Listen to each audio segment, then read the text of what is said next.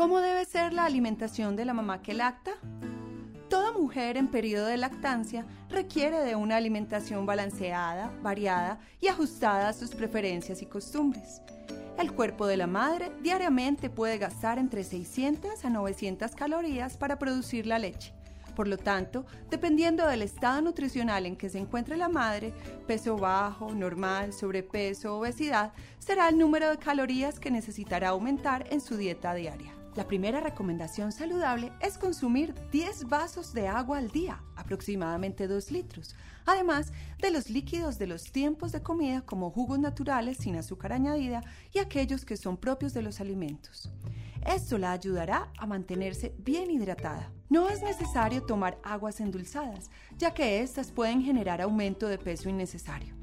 Durante esta etapa crecen las necesidades nutricionales, especialmente de hierro. Por tal motivo, es importante aumentar el consumo de alimentos naturales, fuentes de este mineral, tales como huevo, carnes y vísceras rojas, como pulmón o bofe, pajarilla o vaso, hígado y corazón. Las leguminosas son granos como frijoles, lentejas, habas, garbanzos y arvejas verdes secas. Se recomienda consumirlas dos veces por semana, acompañados de arroz o maíz, ya que son alimentos ricos en proteínas, energía, vitamina A y complejo B. Es muy recomendable el consumo de pescados de carnes rosadas como trucha, salmón, atún y sardinas, así como aguacate, aceite de oliva, frutos secos y semillas, ya que todos estos alimentos son ricos en grasas del tipo omega 3, que mejoran el contenido de grasas en la leche materna.